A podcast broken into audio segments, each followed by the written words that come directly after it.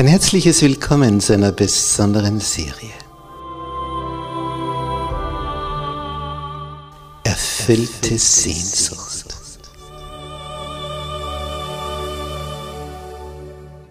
Die Welt der Bibel.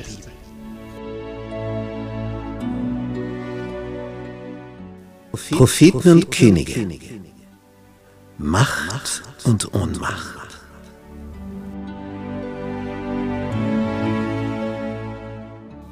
Propheten?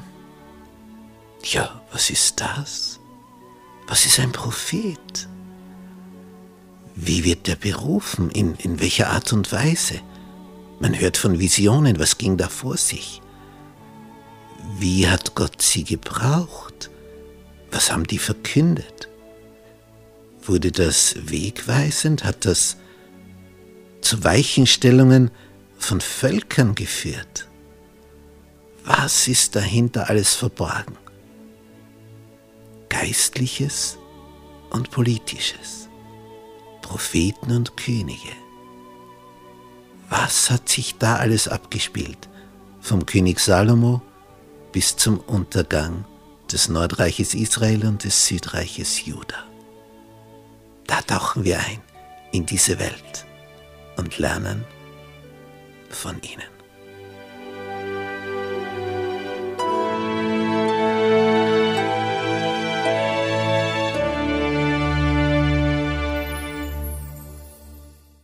Gnade sei mit euch und Friede von Gott unserem Vater und dem Herrn Jesus Christus.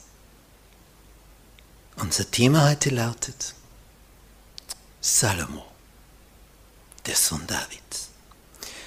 Und dazu heiße ich auch alle Zuseher im Internet. Herzlich willkommen.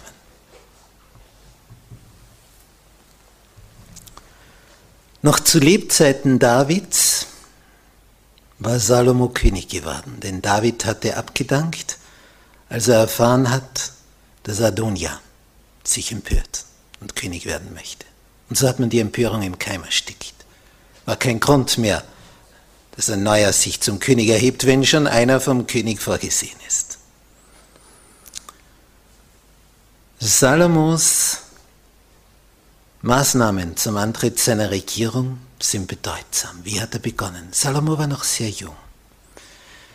Denn er war ein Sohn der späteren Jahre, durch diese Geschichte mit Bathseba. Und dieses Jungsein, das hat ihn auch belastet. Denn hier stand David mit, mit riesengroßen Schuhen. Und hier der junge Salomo mit kleinen Schuhen im Verhältnis zu dem, was der eine geleistet hat, was von Salomo jetzt erwartet wird. Werden ihm die Schuhe seines Vaters passen? David, wer, wer, wer soll dem entsprechen? Nun, kurz nach Antritt seiner Regierung, was macht der junge Salomo? Und das ist jetzt wesentlich.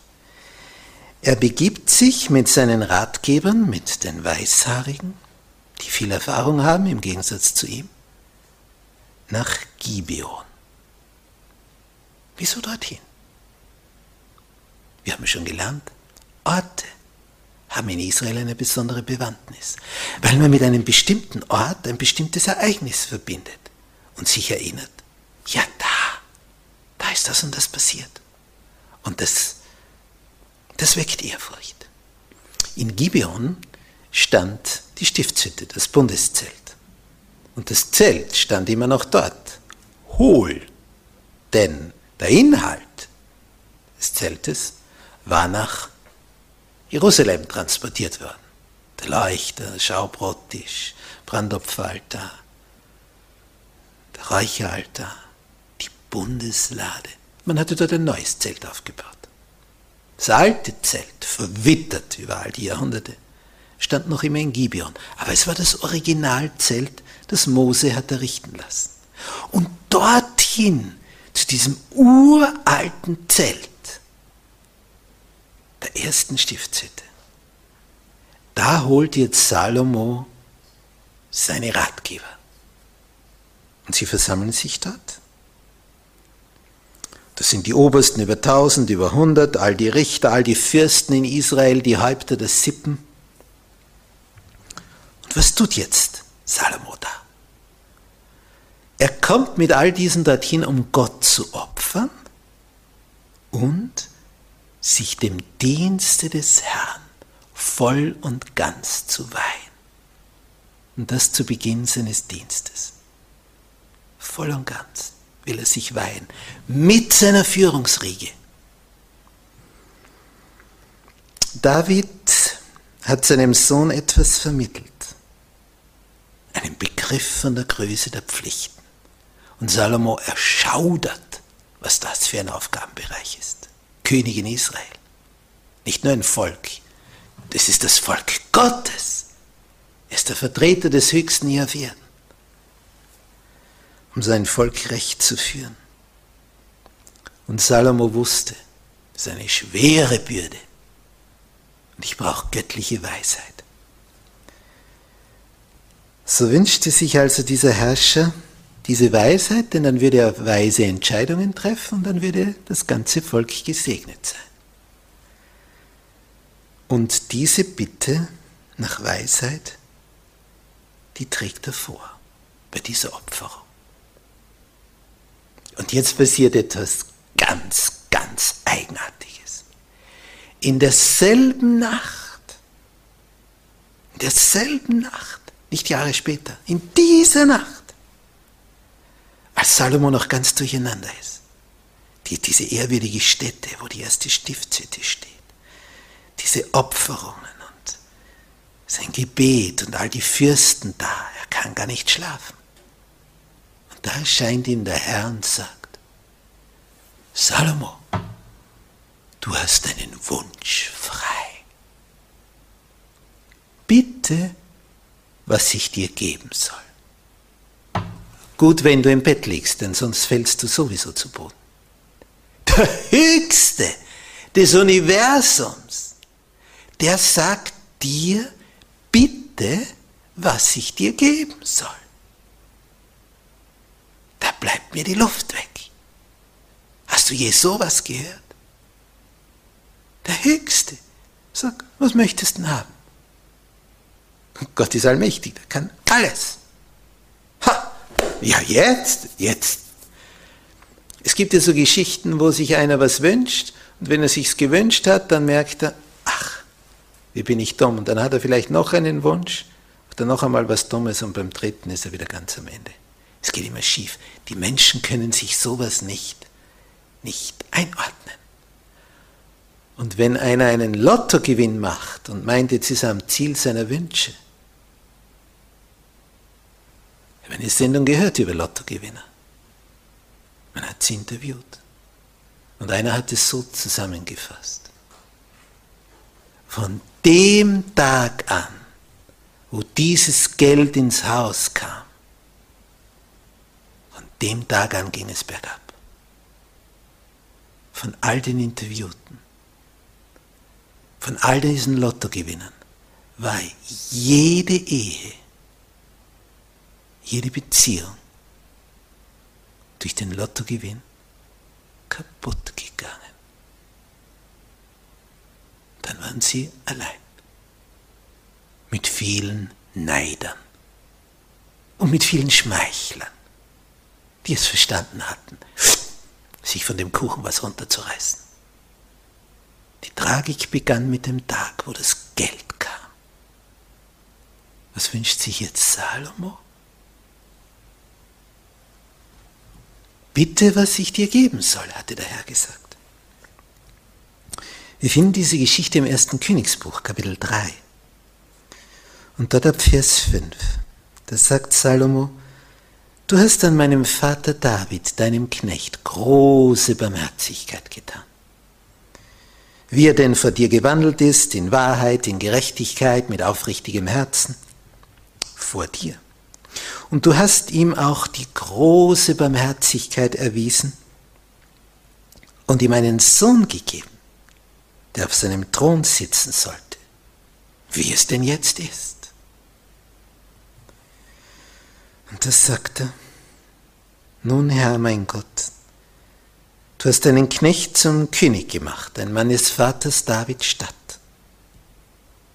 Und das ist jetzt so schön, was er sagt. Ich aber bin noch jung, weiß weder aus noch ein. Und dein Knecht steht mitten in deinem Volk, das du erwählt hast, einem Volk so groß, dass es seiner Menge wegen niemand zählen noch berechnen kann. Und jetzt kommt sein Wunsch. So wollest du deinem Knecht ein gehorsames Herz geben, damit er dein Volk richten könne und verstehen, was gut und böse ist. Denn wer vermag dies, dein mächtiges Volk, zu richten? Was ist sein Wunsch? So wolltest du deinem Knecht ein gehorsames Herz geben. Und das gefiel dem Herrn gut, dass Salomo darum bat. Und Gott antwortet ihm, weil du dies im Sinn hast, weil du nicht gebeten hast um Reichtum, noch um Gut, noch um Ehre, noch um ein langes Leben, noch um deiner Feinde Tod, sondern weil du um Weisheit und Erkenntnis gebeten hast, mein Volk zu richten.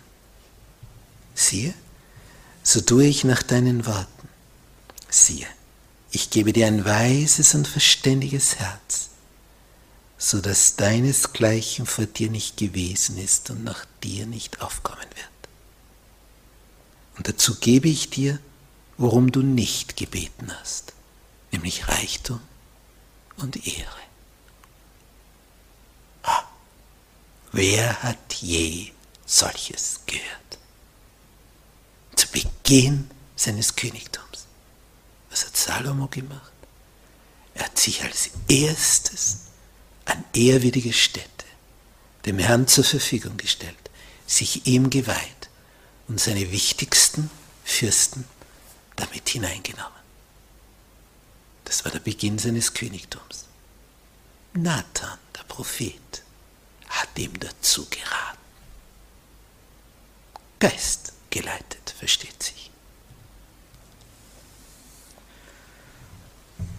Was wir also hier gelesen haben, finden wir im zweiten Chronikbuch Kapitel 1 und im ersten Königsbuch Kapitel 3.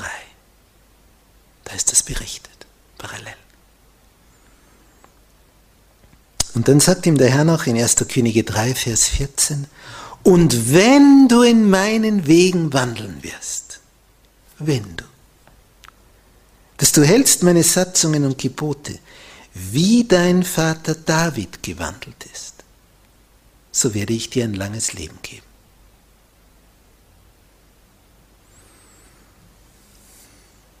Und Gott verhieß, dass er mit Salomo so sein würde, wie er vorher mit David gewesen ist. Das war Labsal. So ein Staat. Zu wissen, der Höchste des Universums ist hinter mir, stärkt mich. Er ist mein Rückgrat.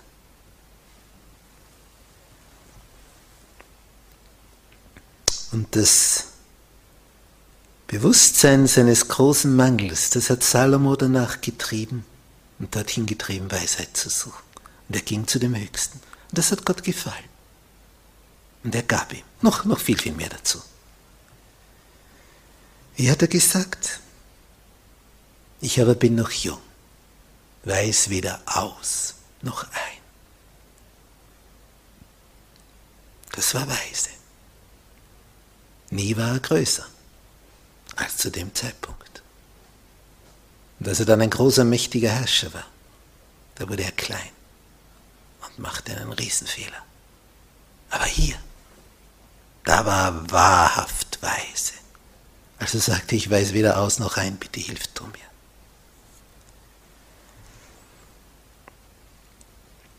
In dem Buch Patriarchen und Propheten erleben wir die Geschichte von Adam bis zu David.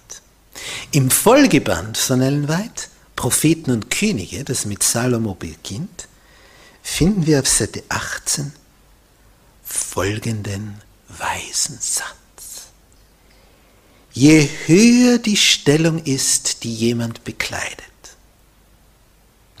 je mehr Verantwortung er zu tragen hat, desto weiter reicht sein Einfluss. Und desto größer, und jetzt kommt's, je höher die Macht, desto größer der Einfluss und desto größer ist auch seine Abhängigkeit von Gott.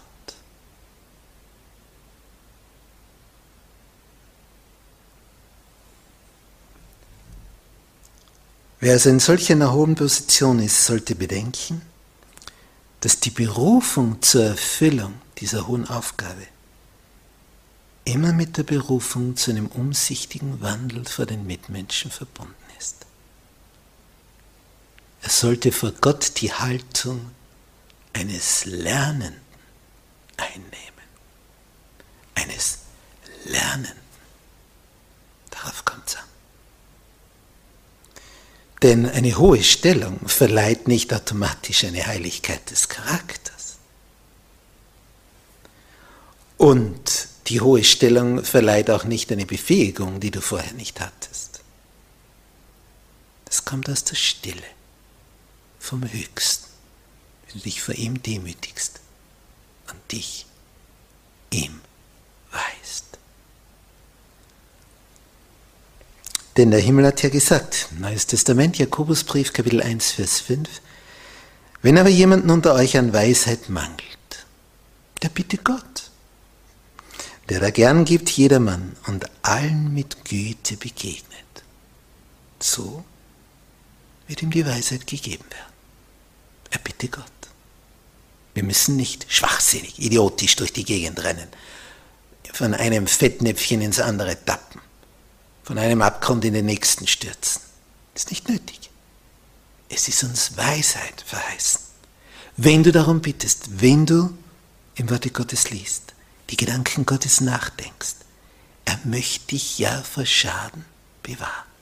Er möchte, dass du Segenswege beschreitest. Er möchte dich in die Höhe bringen, dass du Karriere machst. Durch Weisheit, durch weise Entscheidungen. Wenn du also zu einem Führer berufen bist und Schwierigkeiten sich vor dir auftürmen, jede Schwierigkeit hat etwas in sich, wo wir dann merken, oh, und jetzt? Jede Schwierigkeit, egal in welcher Position du bist, jede Schwierigkeit ist eine Aufforderung zum Gebet. Der Höchste möchte dir zeigen, was er kann und für dich tun will. Wende dich an ihn. Er ist dein bester Freund. Nur er. Salomo erhielt also von Gott die Weisheit, die er mehr als Reichtum, Ehre oder ein langes Leben begehrte, und so bekam er alles im Gesamtpack.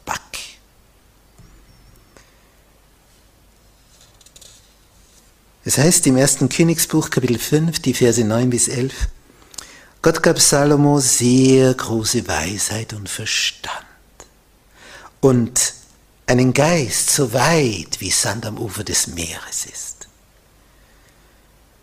sodass die Weisheit Salomos größer war als die Weisheit von allen, die im Osten wohnen, im Morgenlande, wo die Sonne aufgeht.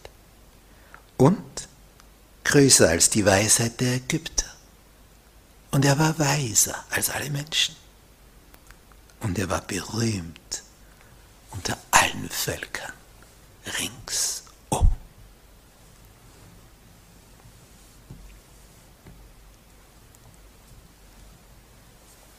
Salomos Leben zeichnete sich viele Jahre lang aus durch Hingabe an Gott, durch Rechtschaffenheit, Grundsatzfestigkeit, unbedingten Gehorsam, nämlich gegenüber Gottes Geboten. Und es gewann ihm die Zuneigung seiner Untertanen und sein Ruhm, sein Ruf. Er scholl über die Landesgrenzen hinaus. Nachbarherrscher begannen über ihn zu reden. So ein Segen in Israel, so deutlich sichtbar. Wohlstand, Frieden, weise Ordnung, weises Regieren. Der Name des Herrn wurde während der ersten Jahre der Herrschaft Salomos hoch in Ehren gehalten. Und vorübergehend war Israel wie das Licht der Welt, das von der Größe des Herrn mitteilte. So war das, wie es Gott vorgesehen hat. Wenn irgendwo ein Volk anfängt, dem Herrn nachzufolgen, ist es gesegnet. Und das kann den anderen rundherum nicht verborgen bleiben. Ist einfach so.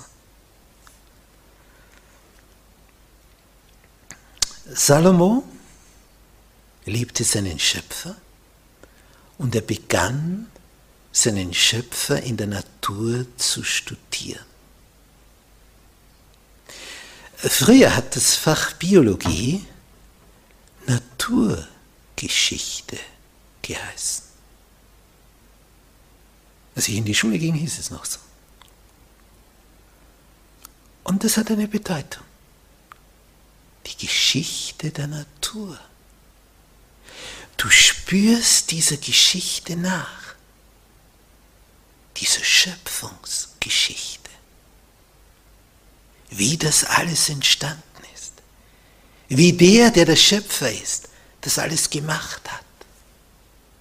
Geschichte der Natur. Wie ist es zu dem allen gekommen? Er sprach, so geschah's. Denn wenn er gebietet, so steht's da. Und diese Sache ging Salomo nach. Die belebte wie die unbelebte Natur begann sein Interesse in ihm zu wecken. Er wollte danach forschen. Wie ist das alles? Wie ist das zusammengestellt? Wie kommt es zu dem? Warum lebt das? Wovon ernährt sich jenes? die Tiere, die Pflanzen. Ah, eine Vielfalt dessen, was es da zu betrachten und zu studieren gibt. Die Kräfte der Natur, das Mineralreich, das Tierreich, jeder Baum, jeder Strauch, jede Blume. Ja, alles war für Salomo eine Offenbarung der Weisheit Gottes. Und je mehr er zu lernen suchte, desto beständiger nahm seine Gotteserkenntnis zu und damit seine Liebe zu Gott. Wenn du möchtest, dass dein Kind, deine Kinder, einen Begriff bekommen von ihrem Schöpfer, dann lass sie die Geschichte der Natur studieren. Lass sie ihre natürliche Begeisterung für die Tierwelt, die Pflanzenwelt, Lass dieser Begeisterung freien Lauf. Leite sie an. Nimm sie mit. Nimm dir Zeit, mit ihnen draußen zu sein. Jede einzelne Blume, jeder Grashalm, jeder Strauch, die Früchte, die Lebewesen, die da drauf existieren. Kauf ihnen ein Mikroskop, dass sie vom kleinsten bis zum größten alles betrachten können. Lass sie staunen über die Vielfalt, wie der Schöpfer etwas gemacht hat. Dass sie eine Ahnung bekommen. Wie groß bist du, oh Gott?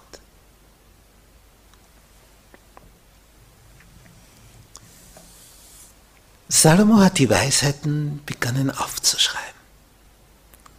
Es heißt in 1. Könige 5, in den Versen 12 bis 13, der König dichtete 3000 Sprüche und 1005 Lieder. Im Gegensatz dazu gibt es diese Geschichten, diese Legenden, diese Märchen über Tausend und eine Nacht. Schwachsinn im Vergleich zu dem. Göttliche Gedanken, 3000 Sprüche nachzulesen. Vielleicht kennst du, wer anderen eine Grube gräbt, fällt selbst hinein.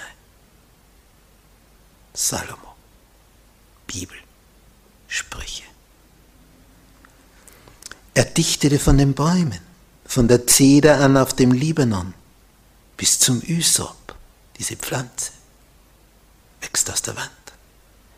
Auch dichtete er von den Tieren des Landes, von Vögeln, vom Gewürm, die Insekten, von Fischen.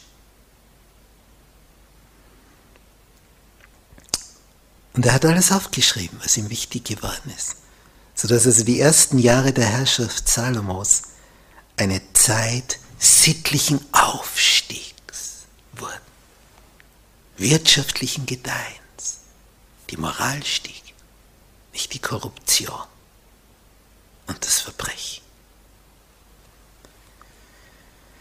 Wie heißt es in Sprüche 3 ab Vers 13? Wohl dem Menschen, der Weisheit erlangt. Wohl dem Menschen, der Einsicht gewinnt. Denn es ist besser, sie zu erwerben, nämlich die Weisheit. Das ist besser als Silber. Ihr Ertrag ist besser als Gold. Nicht ein paar Jahre lang ist jetzt der Goldkurs gestiegen, gestiegen, gestiegen. So, und jetzt ist er wieder gefallen, gefallen, gefallen. So wie das immer ist. Wie eine Fieberkurve. Das sind alles Dinge. Du wirst immer wieder betrogen. Da machen die Mächtigen mit dir, was sie wollen. Verlass dich nicht auf so etwas. Nicht auf Gold und Silber. Das kannst du nicht dorthin mitnehmen, wo er ist. Dort brauchst du es nicht, weil dort sind sogar die Straßen aus Gold. Gott hat zu viel davon. Da brauchst du dein Gold nicht. Aber was du brauchst, ist ein goldenes Herz, ein goldener Charakter, ein heiliger Charakter. Wenn nur den kannst du mitnehmen. Drum lies in diesen Sprüchen über diese Weisheit. Diese Weisheit, sie ist edler als Perlen und alles, was du wünschen magst, ist ihr, dieser Weisheit, nicht zu vergleichen. Langes Leben ist in ihrer rechten Hand, in ihrer linken Hand ist Reichtum und Ehre. Ihre Wege von der Weisheit sind liebliche Wege, alle ihre Steige sind Frieden. Sie ist ein Baum des Lebens, allen, die sie ergreifen und glücklich sind, die sie, diese Weisheit, festhalten. Woher kommt Glück? Manche meinen, na, der hat halt Glück gehabt und ich habe halt Pech gehabt. Schwachsinn. Glück ist kein Zufall. Glück wird erworben, wo es glückt, gelingt. Warum gelingt's? Wie hat Gott gesagt? Wenn du dich hältst an meine Richtlinien, an meine Gebote dann wird es dir gelingen. Dann wird es dir glücken. Dann wirst du Erfolg haben. Wenn du dich hältst an meine Ordnungen, meine Rechte. Wenn du. Es gibt kein bedingungsloses Glück. Gibt es nicht. In Sprüche 4, Vers 7 heißt es, der Weisheit Anfang ist, erwirb Weisheit. Erwirb Einsicht mit allem, was du hast. Oder im Psalm 111, Vers 10, was ist der Weisheit Anfang? Die Ehrfurcht vor dem Herrn. Was können sie Weises lehren, wenn sie des Herrn Wort verwerfen? Was können sie Weises lehren, wenn sie des Herrn Wort verwerfen? spricht der Herr.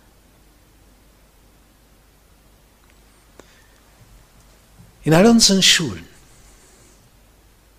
und deswegen ist es ja so nötig, dass wir eigene Schulen gründen. Schulen, wo Menschen, die ihrem Vater im Himmel vertrauen, die Lehrer sind so wie wir hier eine Schule haben in Vorarlberg. Eine Schule, wo alle Lehrer Gott den Höchsten ehren. Durch ihr Leben, durch ihren Lebensstil, indem sie das Wort Gottes zur Grundlage machen, indem sie ihren Schülern zeigen, wie lohnenswert es ist, diesen Gott des Himmels zu ehren. Wo dieses Buch der Sprüche ein Lehrbuch ist, denn Salomo hat das für die Schulen geschrieben. Für die jungen Leute. Um ihnen klarzumachen. Von Anfang an halte dich an den, der der Höchste ist. Von Anfang an vertrau ihm. Richte dich nach seinen Anordnungen. Dann hast du Segen, dann hast du Frieden, dann hast du Freude, dann hast du Glück, dann wird es dir gelingen. Willst du gesegnet sein? Dann folge diesen Tipps. Es ist der Höchste, der dich lieb hat und dir wertvollste Weisheiten vermitteln möchte.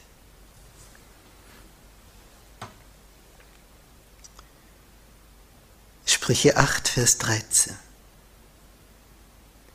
Ehrfurcht vor dem Herrn hasst das Böse. Hoffart und Hochmut, bösem Wandel und falschen Lippen bin ich Feind.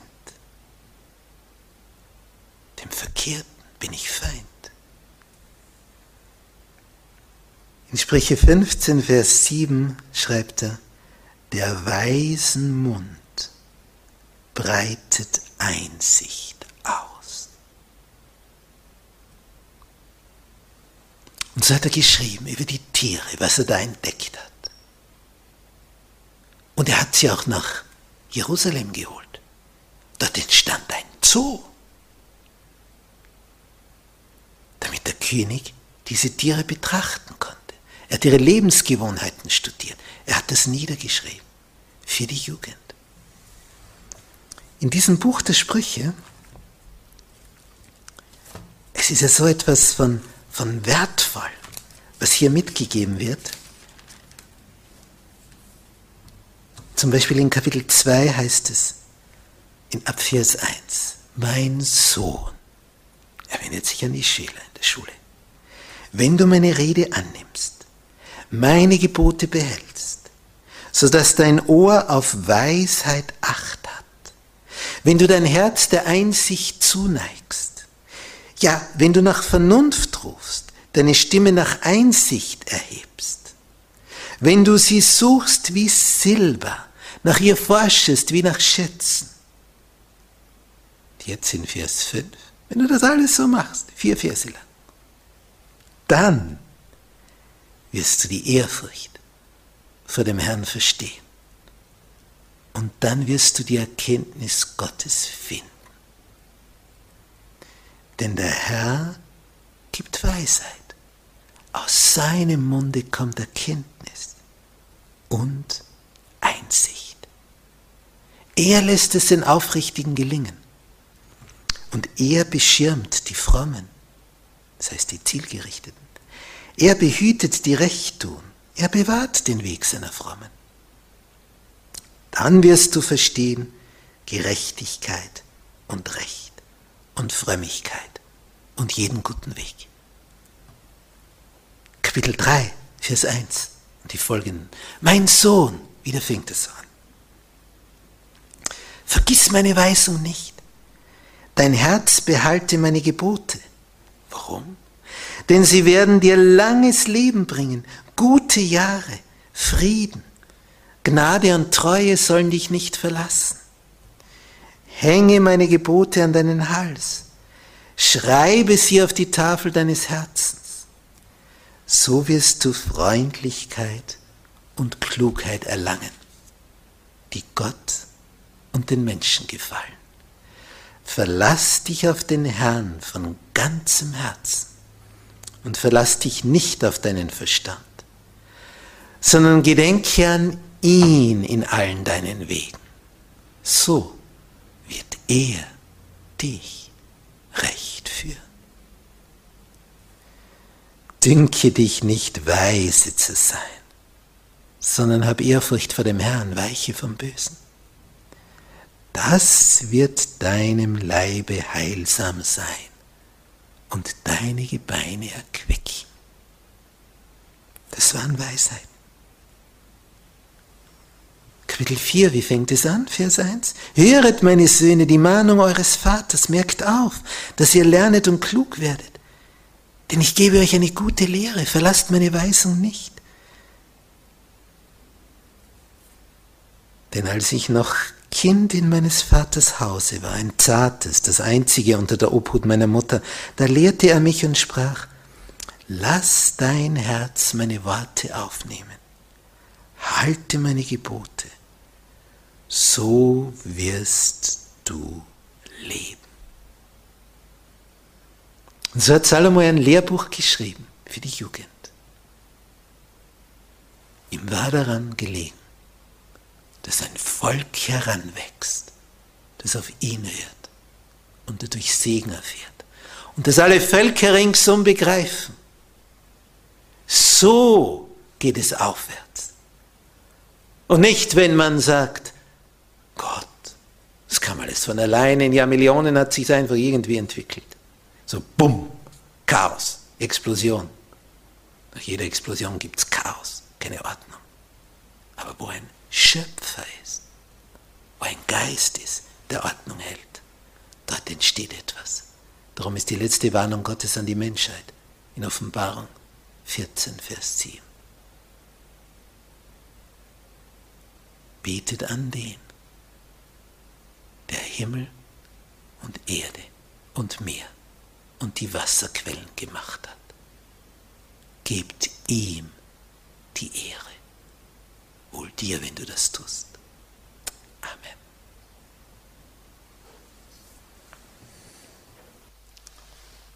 Unser liebreicher Vater, der du im Himmel bist, du hast Salomo durch den Propheten Nathan Weisheit über Weisheit gelehrt. Er ging in eine Prophetenschule, der Königssohn. Und wir können alle in diese Prophetenschule gehen.